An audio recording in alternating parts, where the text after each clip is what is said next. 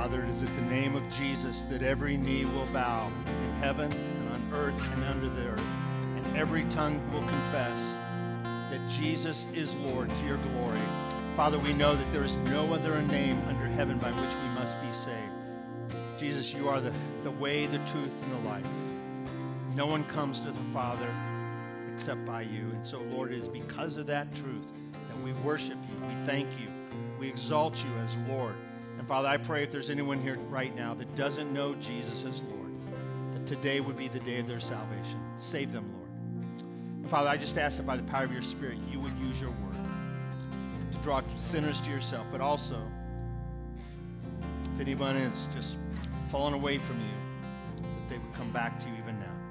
It's in Jesus' name I pray. Amen. Amen. Well, thank you. Welcome. Be seated. And uh, as our children are heading back to class, I just want to say one thing. We love our children's ministry. Some of them are tougher than others. I love this. Some of them just want to stare me down as they're going. I love it. But here's the point with summer upon us, um, we have many of our college students that are gone, we have people that are traveling. And so, what a great opportunity to use your gifts to serve in our children's ministry, to be able to really make an impact for souls. And some of you have had coaches, some of you have had teachers that have really made an impact in your lives. And, you know, our children's ministry is an outstanding children's ministry. We have a great leader in Olivia Simpson. And I would just encourage you, if you're not serving anywhere and you would like to use your gifts or even discover your gifts, we would love you in our children's ministry this summer. And I will tell you, you will be blessed. And, uh, yeah, thank you for that. I'm going to ask you to take your Bibles and find your way to 1 Peter chapter 5. 1 Peter chapter 5. If you don't have a Bible, I'd encourage you to grab a Bible, and you can find 1 Peter chapter 5 on page 955 of the Black Bibles. And today is the last of our 1 Peter messages, uh, looking up when life is down. Um, it's kind of sad, but at the same time exciting. It's been an incredible book, and um, Here's something that uh, just became so clear as I was reading through this book over and over again these last couple weeks and months. God cares for you. God cares for you. If there's nothing else that you take away from this message today or from this series but that one point, then today's been successful. This series has been successful. God cares for you, He loves you, He's for you, He's not against you. He wants the best for you. In fact, not only is that the key point of this message today, it's why I titled it, God Cares for You, but I believe it's the whole point of Peter's message, his, his letter as he's writing to those that are suffering, going through all kinds of persecution and trials throughout the ancient world, he wants them to know God cares for you. So no matter what you're going through, you got to understand that one truth. He loves you, He cares for you, He wants the best for you.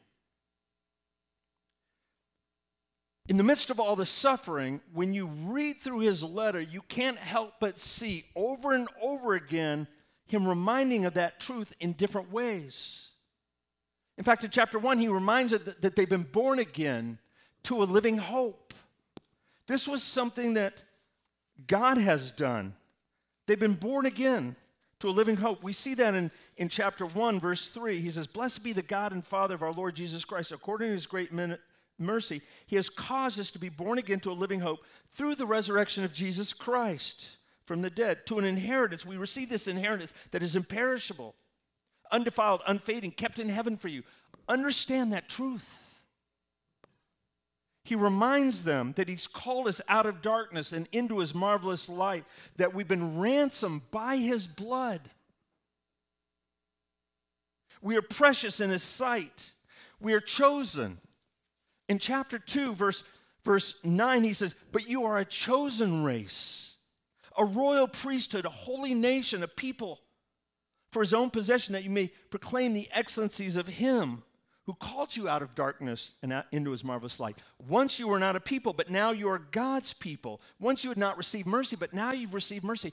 Don't you understand what Peter's trying to do? He's trying to help you understand God cares for you, He loves you, He wants the best for you. In fact, in chapter 3, verse 18, he reminds the believers for Christ also suffered once for sins, the righteous for the unrighteous. He's reminding them that Christ took our place on the cross, He died in our place.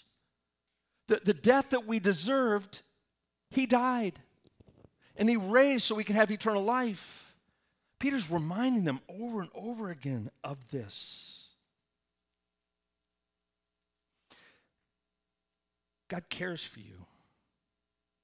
And after sharing all of these truths, in the midst of it, he sprinkles in how we should live with one another and how we should live in this broken world.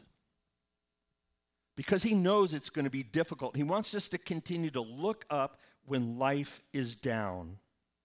And as a caring father would encourage their child, would warn their child, would would help to prevent them from temptations, God our Father, through the Holy Spirit in Peter, wrote this letter to warn us, to care for us. So, the big idea of the message today is very simple. What do you think it is? God cares for you. In fact, turn to your neighbor and just say, God cares for you. It's an important thing to remember. I don't want you to forget it. You're going to walk out of here hopefully today and you're going to like there's two words that you're two things that you couldn't get away from. One is Jesus and two that that he cares for you. I mean, and that's a good that's what a church is supposed to do, right?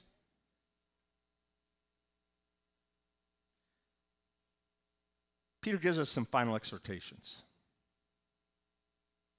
at the end of his letter. Here's the first exhortation.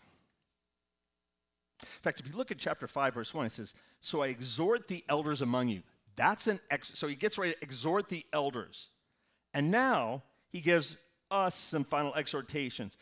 First exhortation clothe yourself with humility. Clothe yourself with humility. Now, if you remember, we talked last week that there were times where Peter is writing this to everybody in the church. But then he would zero in and speak to just a few individuals, uh, uh, certain groups, whether it was servants, those that, that they worked for, women or wives, husbands. Last week we saw he spoke to elders. But notice what he says in verse 5. He says, likewise, you who are younger. So now, once again, he, he goes into a specific group. You who are younger. Pam, that includes us. Actually, you who are younger. He's speaking in light of the elders, you who are younger, what does he say? He says, Be subject to your elders. Once again, he's reminding the church of the importance of order. If you don't have order, what do you have? Chaos. The Bible is all about order. God is a God of order. And, and what he, it's, it's for our good, is he, he wants us to understand order is important. And for those who are younger that may be suffering, he wants them to be reminded submit to the elders. And prayerfully, the elders are being an example that you can submit to. Because that's when the church is going to work really well willingly place yourself under the authority of the elders. That word is hupotasso. It's, a, it's, it's to order under. It's a military word. It's a compound word. But then Peter turns from those that are younger to the whole church again. Notice what he says in verse 5. He says, Clothe yourselves, all of you. So it goes from the, young, the elders to the younger, and now again to all of you. Clothe yourselves, all of you, with humility towards one another. For God opposes the proud, but gives grace to the humble. Humble yourselves, therefore, under the mighty hand of God, so that at the proper time he may exalt you. An incredible passage of scripture right there. He gives two commands clothe yourselves, all of you, and second, humble yourselves. He says, clothe yourselves with humility, and then he says, humble yourselves. Why do you think Peter is driving home the point of humility? Well, we see it. Humility, it activates God's grace. It activates God's grace. Notice, clothe yourselves, all of you, with humility towards one another, for God opposes the proud, but gives grace to the humble. It gives, he gives grace to the humble. It activates his grace in your life. He wants us to understand that God hates pride, he exalts humility. Now, don't raise your hand as much as you're going to want to. How many of you struggle with pride? It's unanimous. And if you're sitting there saying, eh, not my issue, don't struggle with pride you're the one that needs to listen the closest. Humility is dependence upon God. It's calling out to God, it's trusting in God. Especially in difficulty, it's a need for God. Suffering brings to, to us to a point where we call upon God. I can't, Lord, but you can. The thing is, suffering brings us many times to that point. The problem is, we more, more often than not have to get to a place of suffering before we call out to God. And why don't we call out to God? Because I got this, Lord. I, I never forget Morgan Mulligan. Morgan was one of the first guys that was in our ministry back in Dallas, and Morgan says, Yeah, you know, my life, he, grew up in the church. He says, My life has always been about uh, Jesus, I'll keep you in the back seat. And when I need you, I'll call upon you. But for right now, I got this. That's pride. He understood that. How often do we just say, like, God, I, we may not say it out loud, but in our actions, our lack of prayer, we say, like, Lord, I, I got this. You created me. I'm, I'm, I'm awesome. I would never say that again. But, but, but in our minds, we're thinking that I, I, I don't need you, and, but if I do, I'll call upon you. It, it's like, when do we call 911? When we have a need. But if we don't have a need, we don't call 911. And, and the Lord is saying, listen, clothe yourselves in humility, all of you. I want you to call upon me. He's calling us to put on humility, not just when we need it, but moment by moment. And the fact is, we see that humility or putting on humility is a choice. It's something that we have to consciously do. The fact is, humility is countercultural. It was countercultural 2,000 years ago, it's countercultural now.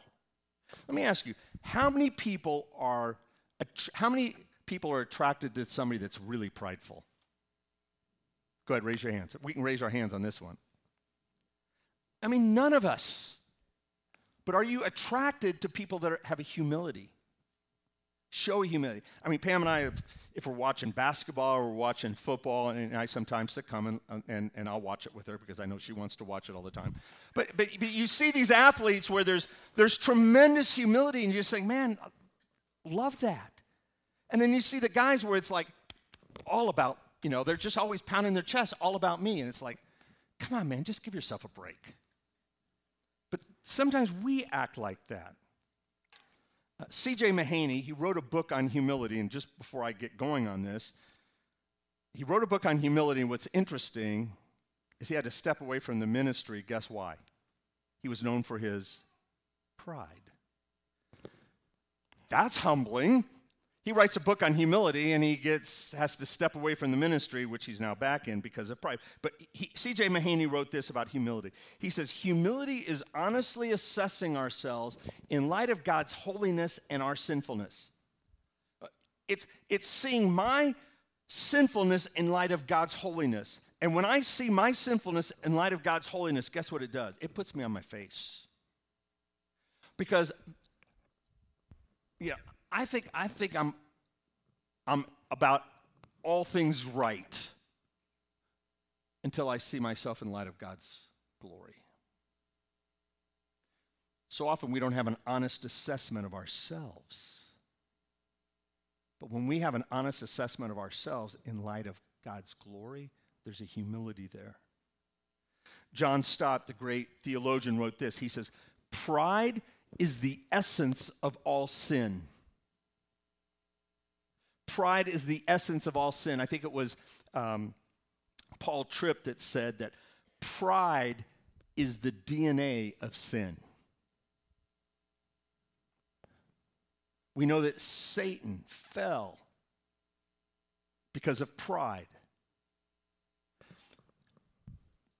Adam and Eve forsook what God's word said and in pride listen to Satan. C.J. Mahaney wrote this. He said, Pride is when sinful human beings aspire to the status and position of God. Now, they would never say that and refuse to acknowledge their dependence upon them. It, it's, it's their actions. The proud person seeks to glorify himself and not God.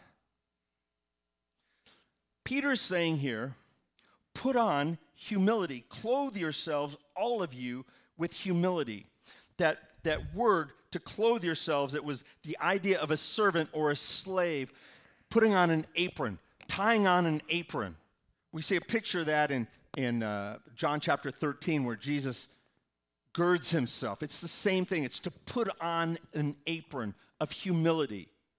So you're walking around with different clothes.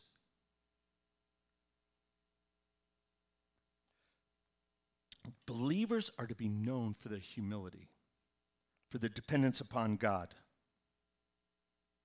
The question is are you?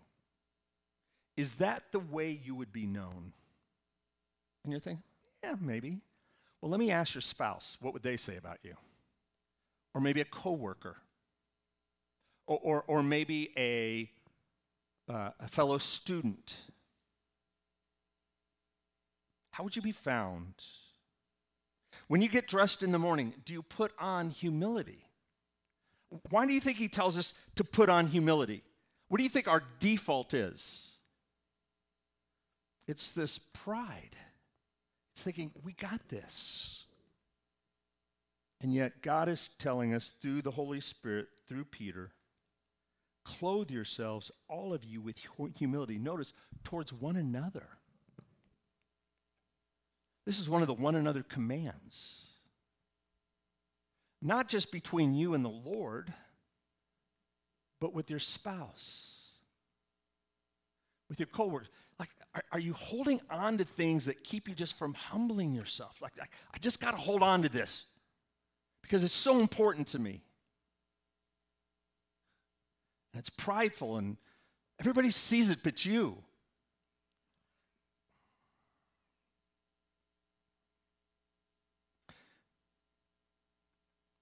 The result of clothing yourself with humility is you activate God's grace. Look again. Clothe yourselves, all of you, with humility towards one another. Why? God opposes, opposes the proud. How many of you would love to be opposed by God today? Just like, man, I, honey, I think today I want to be opposed by God. See how it goes. It's not a great plan. Put on humility. But notice that he gives grace to the humble. Undeserved favor to the humble.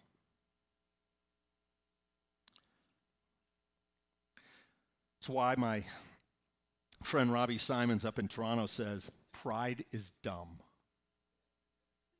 You know why he says that? Because pride is dumb.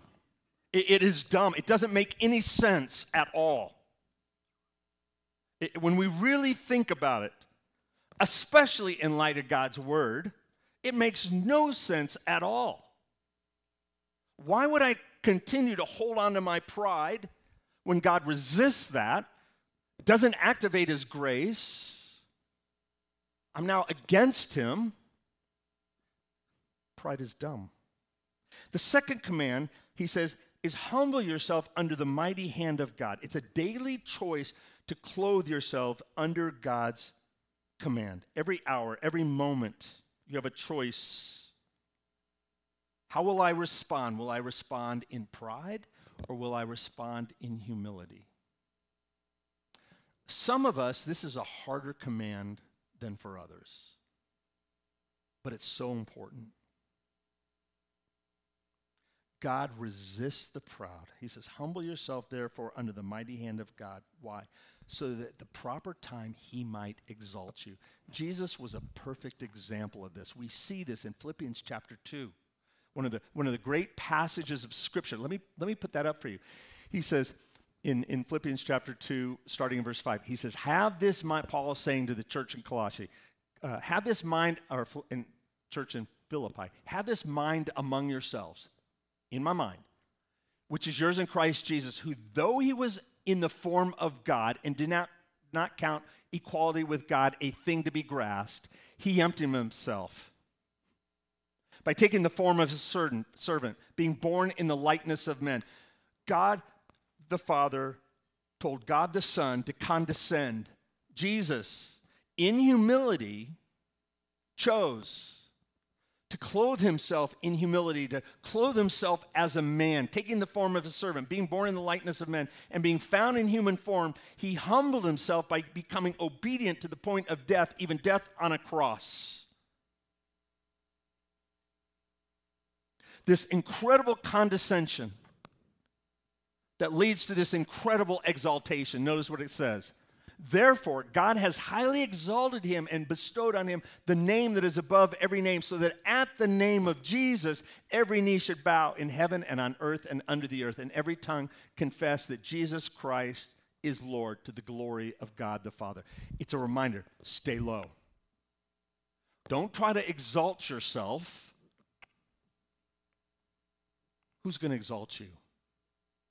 God in due time, in His timing at the proper time, according to God's will. Humility throws off self interest, self sufficiency, self ambition, self reliance. Bottom line, humility throws off self. Pride is dumb. Clothe yourselves hum- with humility. Second exhortation, it will be shorter.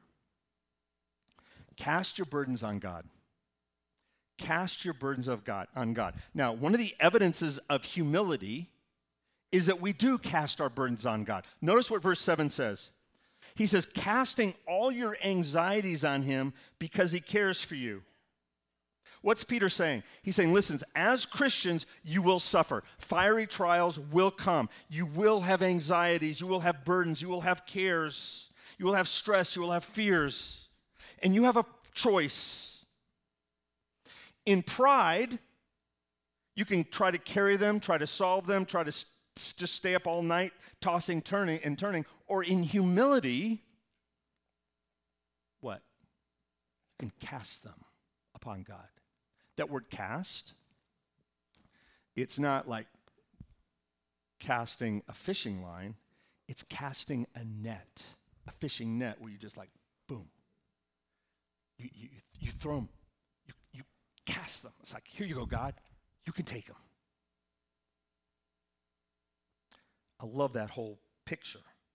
It's like, do you want to put on the backpack of all of your anxieties and all of your fears and all of your stresses and just carry them around? I mean, think about going to bed with that at night. Anybody ever try to sleep with a backpack at night? Packed, heavy? Some of us have done that, right? Not literally, but figuratively. He says, Cast them upon the Lord. Why? Because he cares for you. He loves you. He says, Cast them upon me. When he says, casting all your anxieties, that word anxiety means to pull apart. How often are we just pulled apart by the anxieties of life? The Lord is saying, Cast them upon me. Release what is holding you down and throw them on me. Take, his, take what is crushing you and cast it on me. Stop trying to bootstrap your life. Why? Because He cares for you, He loves you. These have to be some of the greatest words in the Bible right here. He loves you. He cares for you. I said it early at the beginning of the message. If you don't hear anything else, hear this God cares for you, He loves you. And He's telling you in humility cast all your cares, all your worries, all your burdens upon Him. Don't carry what He says He'll take. Now,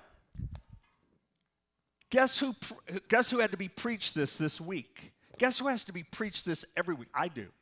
Like at night, man, I just, I ruminate. Pam goes, Did you pray? Of course I did. But I mean, sometimes I just have to cast them upon the Lord. Say, Lord, you take this.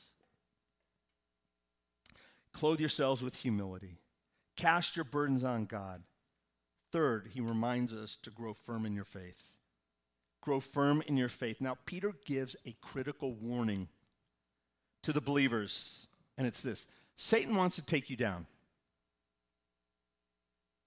Satan wants to take you down. Pretty easy to see that here. Notice what it says in verse 8 Be sober minded, be watchful. Why? Your adversary, the devil,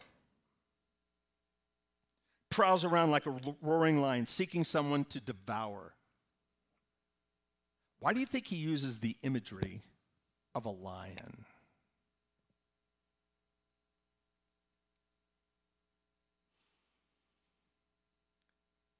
When a lion goes after its prey, does a lion go after a big pack of healthy animals, or does the lion look for the one that gets separated away so you can devour that one. And if you don't know the answer, just watch Animal Planet for a day and you'll figure it out. But isn't that the same thing with us? How we can get isolated? We can start taking things in our own way and we, we, we find ourselves isolated from the rest of the body, and before we know it, like we are so susceptible to, to Satan's this, this prowling, roaring lion that's seeking to destroy, that, that word devour, it's to cause the complete and sudden destruction of someone or something. If you've isolated yourself, you've left yourself open to be devoured by Satan. He's known as the deceiver or the accuser, the adversary, the slanderer. We know from Genesis chapter 3 1 that he was more crafty than any other beast that the Lord God had made. And we should be reminded that he is a created being, he is not God, and he who is in us, Jesus, is greater than he who is in the world. But the fact is, we must be careful. Otherwise, he will devour us. Notice, Peter is saying here wake up, be sober minded, be watchful. Why? Because your adversary, the one that is against you, wants to devour you. Be clear in your thinking. Keep your eyes up. And the fact is, we must continue to grow firm in our faith. Notice what it says in verse 9 resist him, firm in your faith, knowing that the same kind of sufferings are experienced by your brotherhood throughout the world. This is one of the reasons we want everyone in small group. This is where we protect one another from the wiles of the devil there's accountability, true accountability. People speaking truth to you, not gathering to commiserate about your woes, but believers who are serious about their walk and want others to speak into each other's lives, to call out blind spots, to tell them they're being susceptible to Satan, to provide accountability, to warn them to stay protected. Now, listen, I'm not saying that people won't come with issues and challenges, for sure. It's okay not to be okay. Matt Chandler always says that if you know who Matt Chandler is. But he says it's not okay to stay there. And so, what we want to do in our small groups is we want to help you move beyond these challenges that you're in and help you to walk in victory. But so often, what happens is we think, I just, I just need a break. And I get that in some ways. But be careful because you get carved out, you, you start finding yourself alone and your adversary, Satan, is going to be prowling around thinking, this is an easy prey. This is too easy.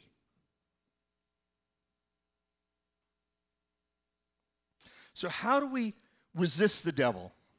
How do we resist him? How do we grow firm in our faith? Well, let me give you six ways. First of all, respond with truth respond with truth. Remember when Jesus was in the wilderness for 40 days and Satan came to him when he was at his weakest and started attracting him with all these different promises? And how did Jesus respond? It is written. He knew the truth. He responded to Satan with the truth. You can't respond with the truth if you don't know the truth. What is the truth? God's word. Listen, that's why God's word should be in us so we can respond with the truth. Jesus responded with the truth. We as believers need to respond with the truth. And if you don't know the truth, get around other people that can help you grow in the truth. Second, be in community. Did I already talk about that? Yes, but I'm going to talk about it again. In Acts chapter 2, the, the new believers, it says they continued in the apostle. In fact, let me put up, uh, I think I have it. Um, did I put up Acts chapter? I may have it. Acts chapter 2, maybe I didn't. Acts chapter 2. And they devoted themselves to the apostles' teaching and the fellowship, to the breaking of bread and prayers. In fact, in verse 46, it says, And day by day, attending the temple together and breaking bread in their homes, they received their food with glad and generous hearts. The church was together. Let me ask you, are you together or are you apart? Be in a community. It's so important, not because we want to build up our numbers, but because we want to build up the saints. We want to grow the saints so we can practice the one another commands. Third way to resist the devil flee temptations. Flee temptations. 2 Timothy 2:22. Flee youthful lusts. Don't mess with them, flee them. 1 Thessalonians 4 3, for this is the will of God, your sanctification, that you flee youthful lusts. Flee. Fourth, forgive. Forgive.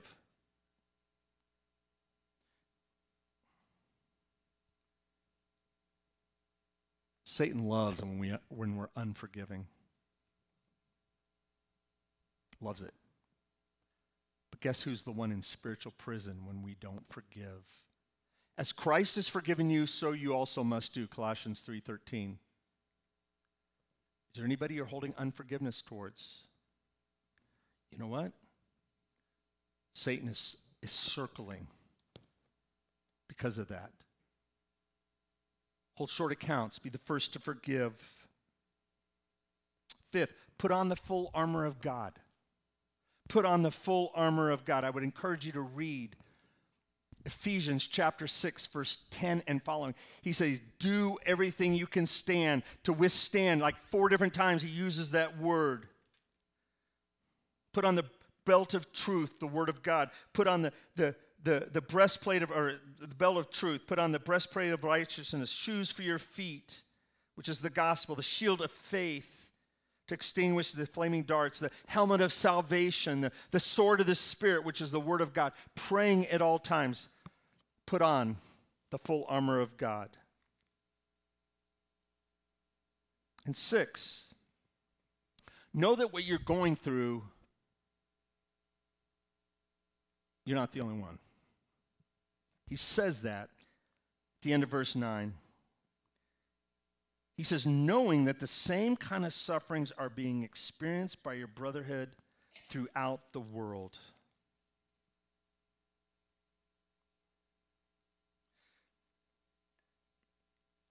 James, and I'll put this up now, or I won't put it up, but I'll read it. James 4 6 uh, and 7 says this. But he gives more grace, therefore it says, God opposes the proud, but gives grace to the humble. Submit yourselves, therefore, to God. Resist the devil, and guess what he does? He will flee from you. He will flee from you. If you resist him, he will flee from you.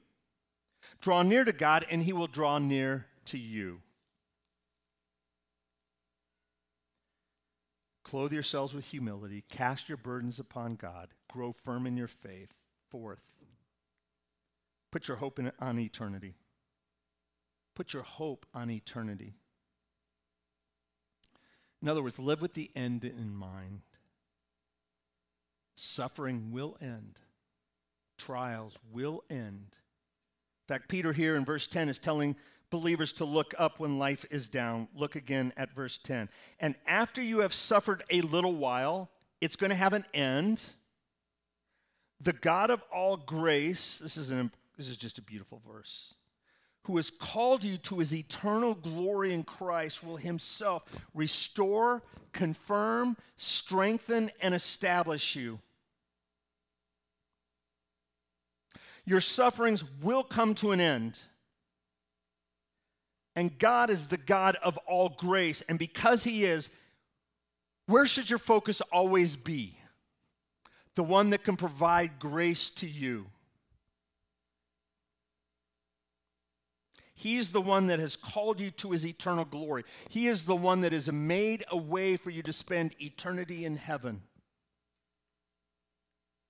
He's the one that sent Jesus into this world because of your your, the condition of your, uh, because of the, the, the, the results of your sin, because a result of our sin is that we cannot have a relationship with God. And that's why God sent Jesus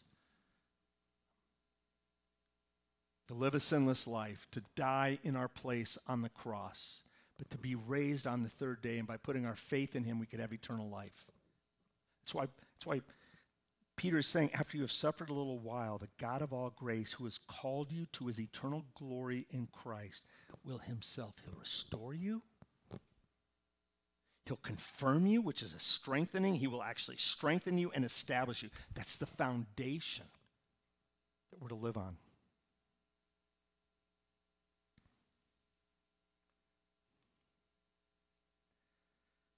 Think about this.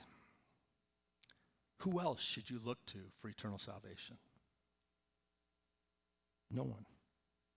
Suffering prepares us to be with Christ, to long for his return.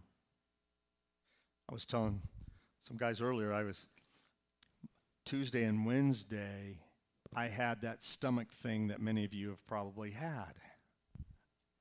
And I was just I was just praying for Jesus to return. I was just like I like come Lord Jesus, I am so ready right now. And uh, I'm still here. He didn't. But the fact is, our suffering causes to look to Christ. And, and the fact is, it's a reminder that He cares for you, that He'll carry you through whatever you're going through. No wonder Peter cries out in verse 11, To Him be the dominion forever and ever. Amen. He just, this incredible benediction and trust and faith in the Lord. And finally, we see this stand on God's faithfulness. Look at verse 12. He says, By Silvanus, that could also be Silas, a faithful brother, as I regard him, I've written briefly to you, and it's believed that, that Silvanus wrote down what Peter told him to write, and then he writes the end of this. He says, I've written briefly to you, exhorting and declaring that this is the true grace of God. Everything I've written is, is true, and this is all God's grace he says, stand firm in it. It's just like stand firm in God's grace. Just stand in it, trust in it. And then he says, She who is at Babylon. It's probably speaking of the church in Rome. She who is at Babylon, the church at Rome, who is likewise chosen, sends you greetings, and so does Mark, my son. That's John Mark, who wrote the book of Mark, and it is believed that Peter helped John Mark write that. Sends you greetings, and so does John Mark. Greet one another with a kiss of love. Y'all can do that later. Peace to all of you. who are in Christ. Peter's saying, Listen, I know you've gone through difficult times. I've experienced what you've experienced, but remember, God cares for you. And as a result, clothe yourselves, each one of you, in humility. Cast your burdens on Him. Grow firm in your faith. Stand on God's faithfulness. Put your hope in eternity. I want to end with the story of a, a man named Horatio Spafford. Some of you have heard of him. In uh, the Great Chicago Fire, Horatio Spafford was heavily invested in real estate and lost a fortune. And right when that happened, his four year old son suddenly died. A scarlet fever. A couple of years later, in 1873, he was a contemporary of, of D.L. Moody, and he wanted to go over to Europe, take his family to Europe to see D.L. Moody and, and Ira Spanky, or Sankey. And so what happened was he was getting ready to get on a ship with his wife and three or four daughters. At the last minute, he had to stay. This is a picture of Anna, his wife. He had to stay back. So he, he sent his family to go to England first.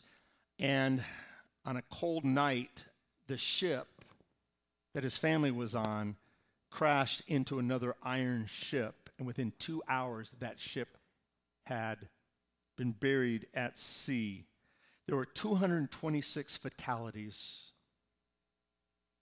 there were 47 survivors, one of whom was his wife Anna, but all four of his children perished.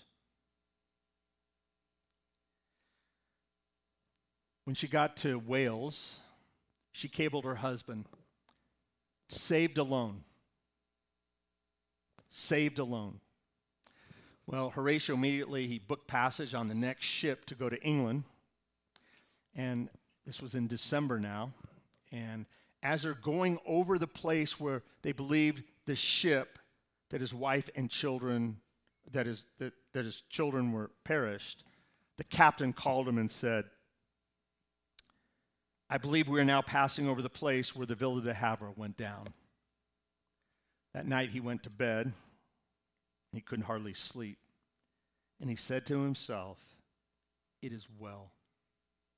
The will of God be done.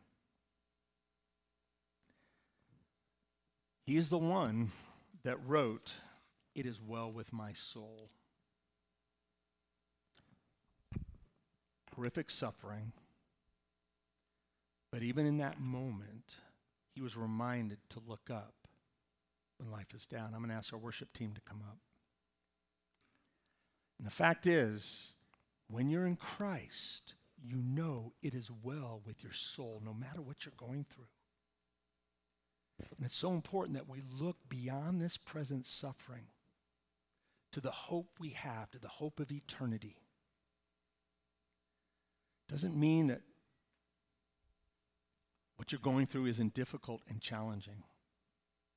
But what it means is you don't have to go through it alone.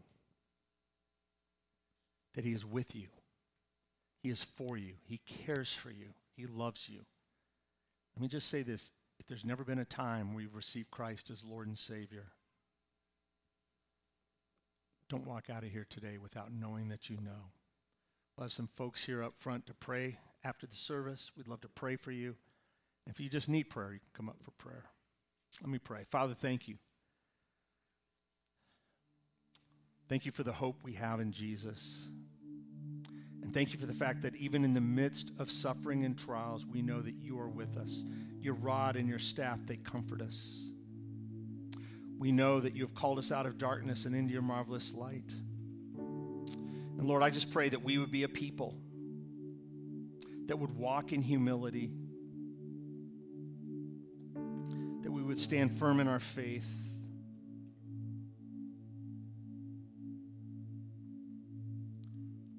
we would keep our eyes on Jesus, the author and perfecter of our, our faith, who for the joy that was set before him endured the cross, despising the shame. And Lord, we just we thank you for the fact that in Christ it is well with our souls.